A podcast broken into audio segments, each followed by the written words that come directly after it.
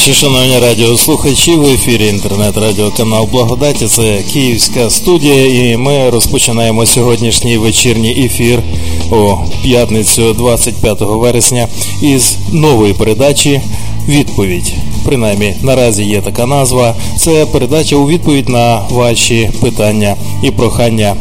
В нас прийшов запит від однієї із наших слухачів, слухачок, і тому ми мусимо дати відповідь на те запитання, яке вона нам дала. Ми сподіваємося, що в майбутньому ви будете задавати інші запитання, і ми зможемо проводити тематичні передачі на певну тему із Божого Слова. Із писання «Божа точка зору» на ту чи іншу тему, те чи інше запитання. Якщо у вас є таке бажання, ви можете написати на студійний скайп або на радіофорум, на сайті або на електронну адресу з проханням провести передачу на ту чи іншу тему, висвітлити її з Божої точки зору. А сьогодні ми будемо говорити з вами про питання часу, управління часом, як Бог говорить нам про час, що це таке є і наскільки він важливий, як ним користуватись, як ним управляти.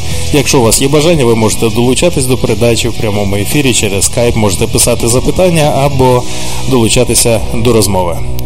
Давайте розпочнемо.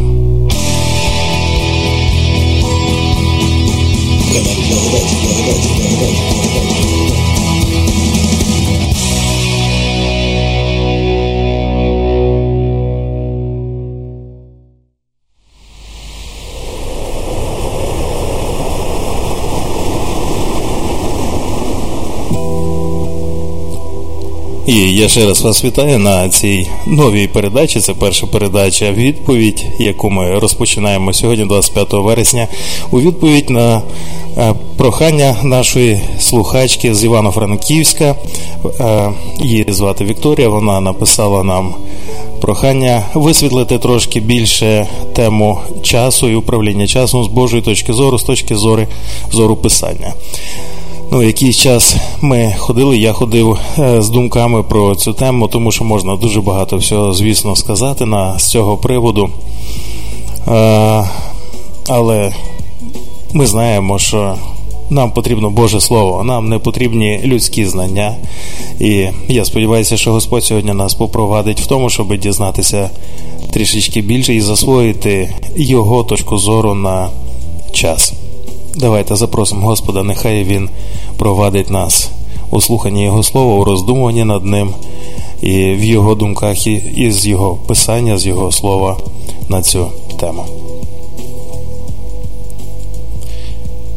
Господи, дякуємо Тобі за цю можливість перебувати в Твоєму Слові, і ми просимо Тебе, щоб Ти нас навчав сьогодні на тему використання часу, і що це є таке, Господь, і для чого Ти нам його створив і дав. Поговори з нами, Боже, навчай нас. З Твого серця, Господи, до наших сердець, так, щоб це було нам корисно, щоб це було для нас, Боже, на збудування, щоб це, Боже, вплинуло на наше життя назавжди, Господи, щоб ми прийняли Твої думки і не ходили під думками і впливом цього світу, під брехнею цього світу. Боже, навчи нас Твоєї правди про час. В ім'я Ісуса Христа. Амінь.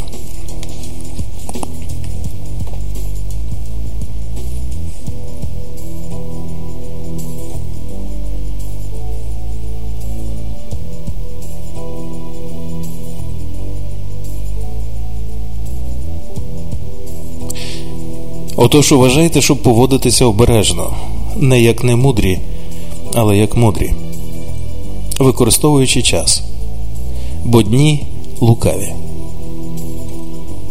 Через це не будьте нерозумні, але розумійте, що є воля Господня. Це Ефесян, п'ятий розділ, п'ятнадцятий, шістнадцятий, сімнадцятий вірші. Це одне з самих знаменитих місць, яке говорить про час і, зокрема, про управління часом, про використання часу. Взагалі, словосполучення «управління часом» або «тайм-менеджмент», як зараз використовується.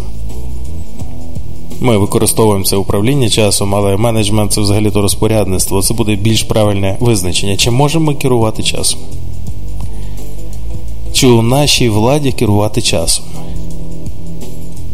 Ми повинні бути дуже обережні, розуміючи, хто ми і де ми знаходимося. Ми живемо в цьому світі, і цей світ підданий дияволу за рішенням людини. Бог передав панування над землею і всім, що на землі, Адаму. І Адам, скорившися через віру дияволу, передав йому те, що називають в теології титулом панування. Титул панування над землею. І з тих пір він є князь, що панує в повітрі. Він організовує всю систему життєдіяльності на землі, керуючи, як йому до вподоби. До вподоби йому так, щоб ми ніколи не дізналися правди. Вірніше, він стверджує, що правда – це те, що він говорить. Якщо ви не перший раз тут слухаєте передачі на радіоканалі, то ви знаєте, що правда – це те, що існує. Ми не раз говорили про це. Це саме просте визначення. Правда – це те, що існує. Неправда – це те, що вигадане, і його немає. Воно не може існувати в принципі, тому що Бог дає буття усьому. Що він підтримує, те існує. Що він не підтримує, того не існує, навіть якщо нам так здається. Бог є автором і джерелом всякої правди і всякого буття. Сатана намагається ствердити своє буття, взявши Боже, викрививши його, надавши йому своє змінене значення і сказавши, що це його. Він не творить цього, він краде. Тому що він злодій, убивця і неправдомовець від початку. Христос сказав про це в Євангелії від Івана, десь в дванадцятому приблизно розділі. Він ненавидить людей. І тому нам йому довіряти не можна. Там же ж сказано, що він душогуб споконвіку. Це не, про, не просто убивця. Той, хто ненавидить душі. А душі – це, власне, люди. Сатана ненавидить людей. Тому, повертаючись на початок, нам через ці причини необхідно бути дуже уважним і обережним з тими знаннями, якими ми володіємо, які є у нас, які ми набули в цьому світі, перевіряючи, чи правда це, що я знаю, звідки я знаю те, що я знаю. Є ціла наука, яка називається епістемологія, ціль якої полягає в тому, щоб з'ясувати, яким чином я дізнався те, що я знаю. Я знаю те, що я знаю. І не маючи орієнтиру, не маючи рівня, не маючи абсолюту, ми не можемо із впевненістю говорити ні про що. Все робиться відносним. І дійшло до того, що люди сьогодні говорять, що в кожного своя правда. І це звучить майже як жарт. Хоча люди мають це на увазі на повному серйозі. Відсутність абсолюту, відсутність мірила. Хто тобі сказав, що це правда? Чи можна довіряти цьому джерелу? А я кажу, що воно не так. Чи дійсно воно так? І Сатана прийшов з цим питанням до людей і спитався, чи дійсно Бог сказав? А чи дійсно воно так, як він сказав, і він збрехав? Ви пам'ятаєте, він тоді збрехав в Буття в третьому розділі. Отож, нам потрібно вважати на ті знання, які в нас є, бути дуже обережними, пам'ятаючи, що далеко не все з того, що ми знаємо, є правдою, і далеко не все, що ми знаємо, є нам на користь. Є дуже багато шкідливих знань. Ну, наприклад, ми почали з цього управління часом. Чи правильне це словосполучення взагалі? Чи може людина керувати часом? Якщо ми так обернемо питання, ми зрозуміємо, що ні. Відповідь очевидна. Самим часом ми не керуємо. Ми керуємо собою у часі. Ми живемо в часі, і як ми розпоряджаємося протягом тривалості дня, чи ночі, місяця, чи тижня тими ресурсами, що в нас є, ми називаємо це керуванням часу. Але не часом ми керуємо, ми керуємо собою. Здається, начебто просто, але це повністю змінює перспективу, з якої ми дивимося, точку зору, з якої ми дивимося на це питання використання часу. В кожної людини є двадцять чотири години на добу. Сьогодні весь світ говорить про те, що нам бракує часу, не вистачає часу. «У мене немає часу», – кажуть люди. «Мені ніколи, нема часу». Часу робиться все менше і менше, кажуть люди. Хіба це правда? Давайте зупинимося і подумаємо, невже це правда? Невже сто років тому у добі було більше, ніж двадцять чотири години? Ні, не було. Тому що часом керує Господь. Тривалістю життя так само керує Господь. І у всіх вона приблизно одинакова. Ми знаємо про неї із Псалма, в якому Господь сказав про час. Це другий дуже відомий уривок із Писання стосовно часу. Цей псалом написаний Мойсеєм, так? Так, молитва Мойсея, Божого чоловіка, вісімдесят дев'ятий або дев'яностий псалом, залежить вік, який у вас переклад. Дні літ наших, з десятого вірша говориться, дні літ наших, у них сімдесят років, а при силах вісімдесят років. І гордощі їхні, страждання і марнота. Бо все швидко минає, і ми відлітаємо. І дванадцятий вірш каже, навчи нас лічити отак наші дні, щоб ми набули серце мудре. Навчи нас, Господи, лічити наші дні. І ми відчуваємо, що ця фраза стосується до того, що ми називаємо управлінням часом або користуванням часу. Користуванням часом. Отож, кожного є сімдесят-вісімдесят років, і ми знаємо, що в Україні люди живуть часто і довше. У нас і дідусі, і бабусі, яким по дев'яносто, а часом і до ста вони дотягують. І якщо ми поринемо у Писання і будемо вишуковувати, скільки ж Бог призначив людині жити, то ми знайдемо в буті дуже швидко, що після потопу Господь поставив обмеження в сто двадцять років. І сказав, що довше людина жити не буде. Якщо ми подивимося в це місце, там описана і причина. Тому що Божий Дух був зневажений в людях. Люди зневажали Божого Духа і займалися чимось зовсім іншим. І він сказав, мені це не подобається. Не буде людина перемагати Божий Дух постійно. Відтепер вони жити будуть сто двадцять років. І це така досить висока планка для сучасного суспільства. Ми встигаємо знищити свої тіла і раніше. І з тих чи інших причин нашого віку вкорочується.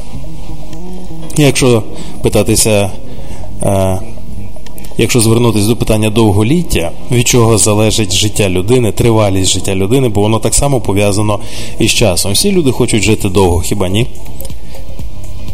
Наскільки мені відомо, Бог сказав одне, одну чи дві речі про тривалість життя. Радше дві. І перша з них є обітницею у законі.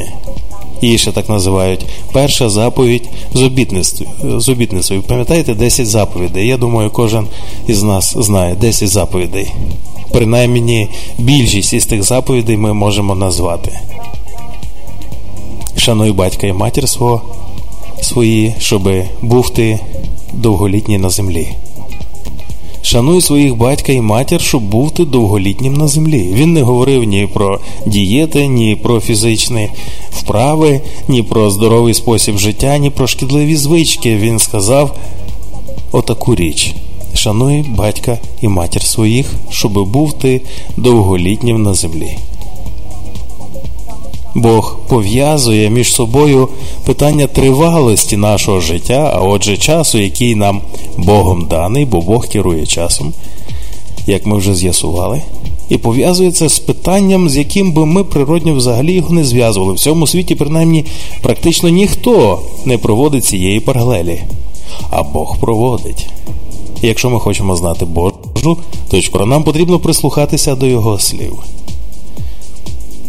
Друга річ, яка, яку я можу назвати, про яку Бог сказав у Писанні, що від неї залежить тривалість життя, це любити Бога або любити мудрість. Щоб був ти довголітній на землі. Це у Второзаконні написано, я не пам'ятаю точно розділ, в одному з останніх, двадцять восьмий, здається. Щоби ти линув до Господа, бо він життя твоє, щоби був ти довголітній на землі, на якій я тебе поселив. Давайте відкриємо з вами ще одне цікаве місце. Дії, сімнадцятий розділ. У нас є час, Отже, Бог дав нам час. Бог керує часом, створивши для цього нашу планету, запустивши її так, що вона обертається. Обертається довкола Сонця, довкола своєї осі. У нас чергується день і ніч. І місяця нам повісив величезний супутник, якого нема ні в якої іншої планети. І він сказав, що Сонце і місяць будуть керувати днем і ніччю. Вдень буде Сонце, вночі буде у вас місяць. І вони будуть керувати ним. Зовсім не ми керуємо часом, але Бог, і для ознак цього він використав нам світила, які висять у космосі. Отож, людина не керує часом. Гаразд, навіщо Бог нам дав час? Давайте подивимося на це питання, що нам говорить Писання. Дії, сімнадцятий розділ.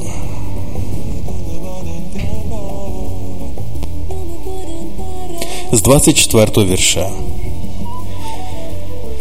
Бог, що створив світ і все, що в ньому, бувши Господом неба і землі, проживає не в храмах, рукою збудованих. Може, для когось з вас буде шок, але Бог не проживає в храмах. І він не вимагає служіння рук людських, ніби в чомусь він мав би потребу, бо сам дає всім і життя, і дихання, і все. Це ще ціла група людей може бути вражена, що Бог не потребує ніякого служіння від нас. Він не хоче, щоб ми йому щось зробили, бо в нього потреб ніяких немає. Він сам всім все дає. Життя, дихання і час. І все, що ми маємо, нам дає Бог. І далі. І весь людський рід він з одного створив, тобто з Адама і Єви, з однієї людини. Для чого? Щоб замешкати всю поверхню землі. І далі саме цікаве. І Бог призначив окреслені доби і границі замешкання їх. Для того, щоб Бога шукали вони, чи його не відчують і чи не знайдуть. Хоч він недалеко від кожного з нас. Бог створив всіх людей на землі, щоб вони розселились, щоб ми з вами розселились по цілій землі, і призначив окреслені доби – це час. Окреслений час нашого існування і границі нашого існування. З цього вірша ми знаємо, що люди не можуть просто так собі подорожувати куди захочуть, якщо Бог їм не дозволить. Ми народжуємося в певних країнах, і ми живемо в певних країнах, містах, селах. І хоча здається, що при сучасному розвитку транспорту ми могли би гайнути куди завгодно, але на практиці так не відбувається. Люди переважно живуть в тому чи в іншому місці ціле своє життя. І тут Бог пояснює, чому. З тієї причини, що Бог дав нам місце на землі і дав час, в який ми живемо, з однією метою. двадцять сьомий вірш. Дії, сімнадцятий розділ, сімнадцятий. Щоб Бога ми шукали. Щоб ми його знайшли. Чи його не відчують і чи не знайдуть, хоч він недалеко від кожного з нас. Ось навіщо Бог дав нам час, ось навіщо Бог нас поселив на цій землі, щоб ми шукали Бога і його знайшли. Це первинна ціль, чому ми живемо на цій землі в принципі. І навіщо даний нам час? І якщо ми озирнемося довкола нас, якщо ви людина віруюча або, може, ще не віруюча і тільки думаєте про Бога, чи вартує е, це питання віри взагалі розгляду, то ви побачите, що більшість людей на землі перебувають в стані пошуку, в стані невпевненості, що вони знають Бога. Багато людей не зможуть сказати про себе, що вони знайомі з Богом, що чують його голос, що можуть з ним спілкуватися і навіть, що вірять в нього. Для людей поняття віри і взаємин з Богом на сьогоднішній день занадто абстрактне, щоб вони могли з певненістю щось стверджувати. Зате ті люди, які знайшли Бога, відчули його, бо він недалеко від кожного з нас, ті люди з впевненістю можуть сказати: так, я знаю Бога, так, Господь є в моєму житті. Тому що особисте знайомство з Богом відбувається в момент народження згори, в момент спасіння, і людина стає зовсім інакшою. Це Івана третій розділ. Необхідно, вам необхідно народитися згори. Тому що всі люди створені Богом, є тільки тілом і душою, а народжені від Бога. Народжені згори від Божого Духа і Божого Слова. Стають дітьми Божими, не просто творіннями, як тут написано, весь людський рід він з одного створив, щоб вони шукали Бога, але стають вже Божими дітьми і чують Божий голос, і знають Його, тому що спілкувалися і спілкуються з Ним особисто. Отож, причина, по якій Бог дав нам час, це для того, щоб ми знайшли Його. Гаразд, після того, як ми Його знайшли, що робити з часом далі? Багато можна про це говорити, але ці перші два уривки, які ми з вами зачитали, проливають трошки більше світла на це, навіть на перший погляд. Давайте ще раз подивимося в Ефесян п'ятий розділ.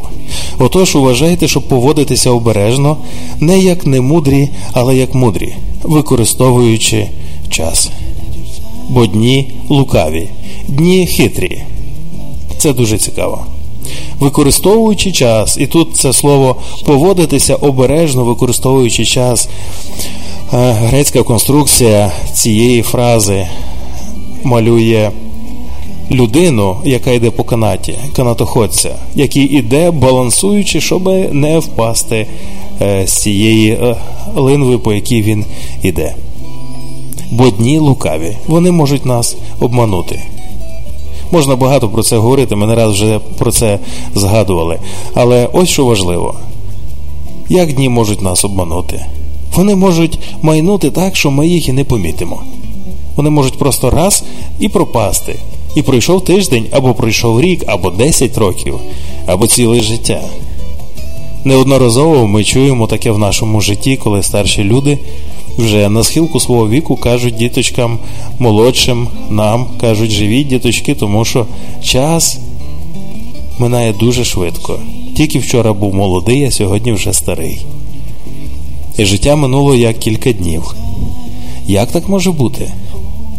З іншої сторони, ми знаємо, що часом, знову ж це слово, деколи, час тягнеться так довго, що неможливо витримати. Коли ми щось очікуємо, коли ми сидимо в черзі, коли ми чекаємо на якусь людину, і година може здаватися нам цілим днем.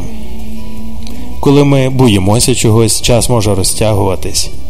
Отже, час може змінюватись, начебто, тривалість. Тривалість часу, вона одна й та сама, хронометраж іде один той самий, але наше пересвідчення у часі таке чи інше. Ми або відчуваємо, що ми втратили час, або навпаки, час був наповнений, а часом переповнений.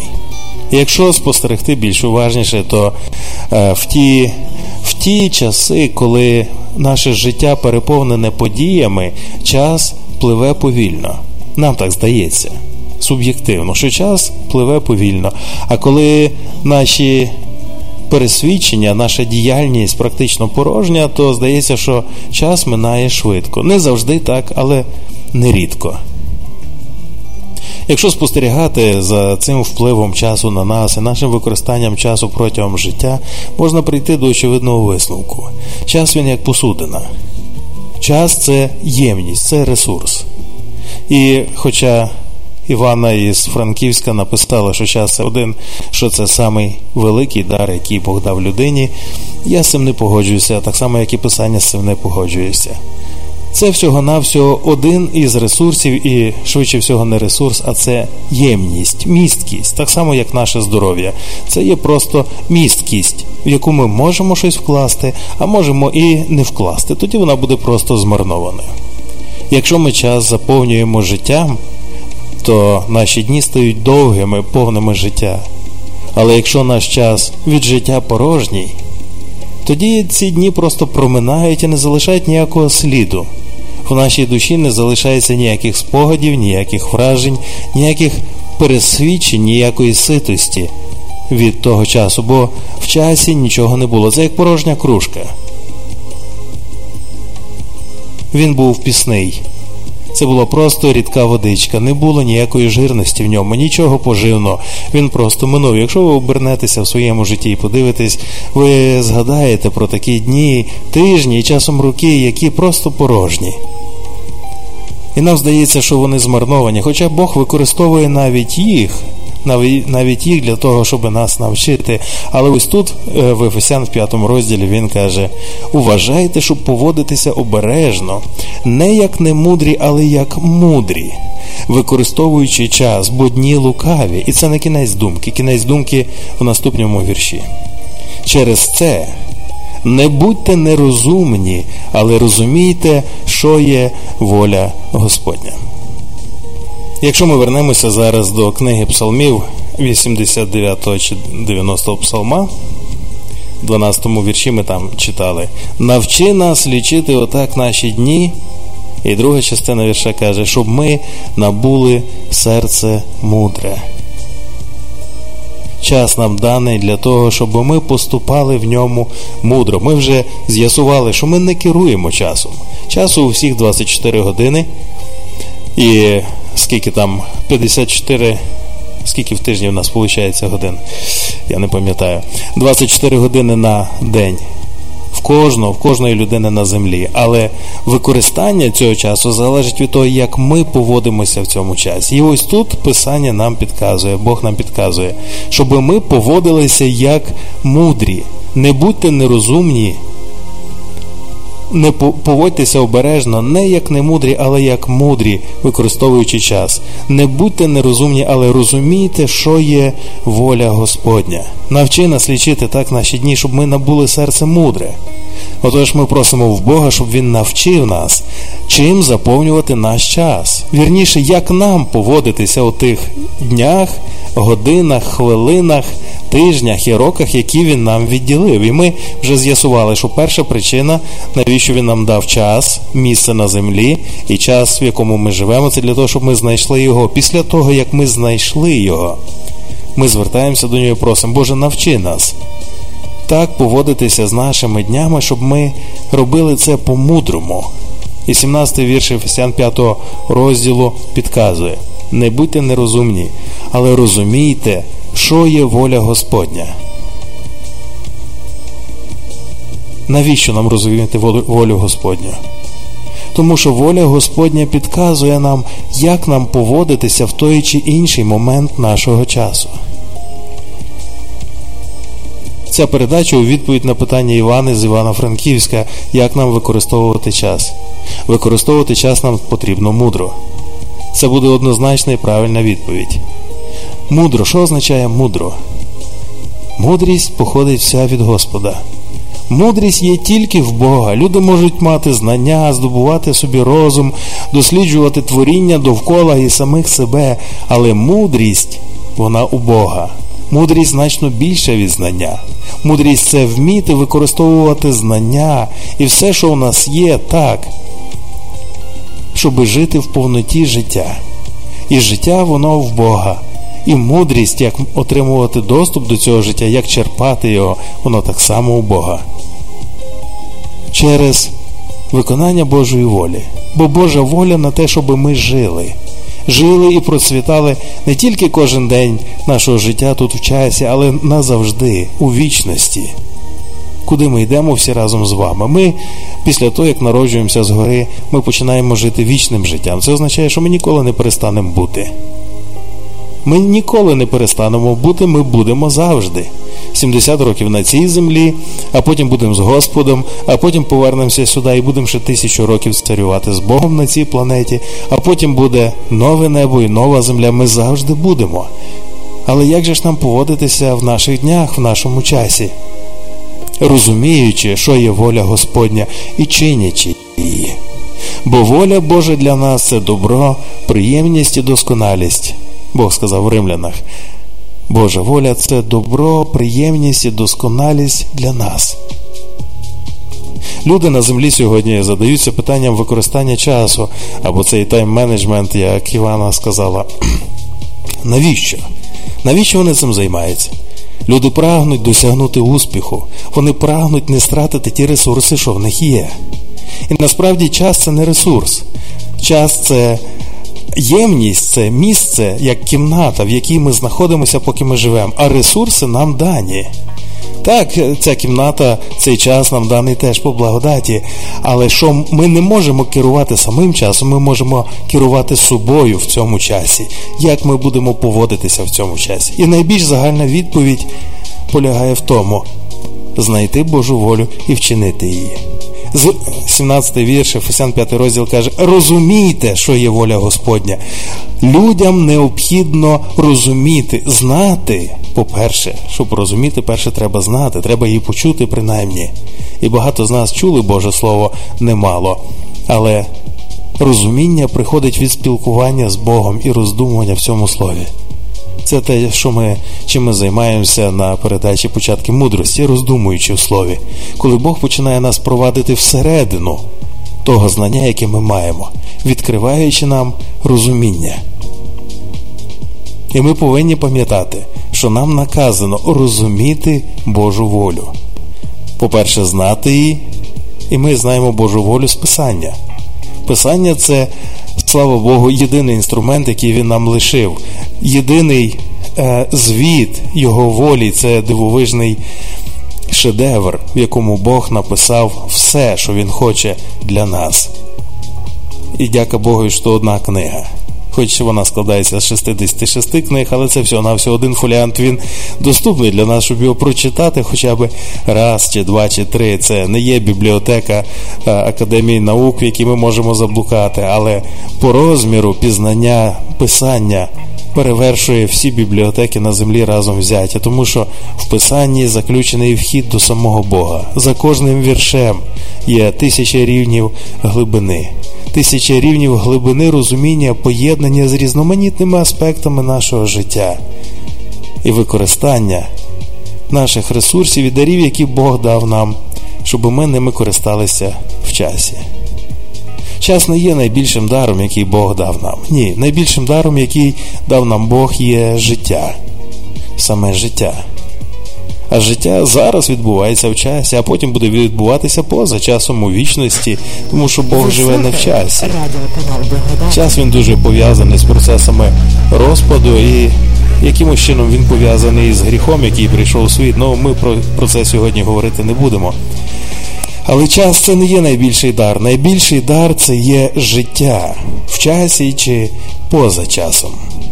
І тому, коли ми е, кажемо, що ми втратили час, насправді ми відчуваємо, що ми втратили життя в цьому часі. Ми не жили цей рік чи ці десять років. А коли ми відчуваємо, що час використали, ми кажемо: «О, цей час був використаний ефективно», ми це кажемо. Він мав вплив на нас. Залишилися спогади, залишилися якісь результати, ми досягли якогось успіху. Багато можна говорити про час. Якщо вас цікавить питання використання часу, е, яке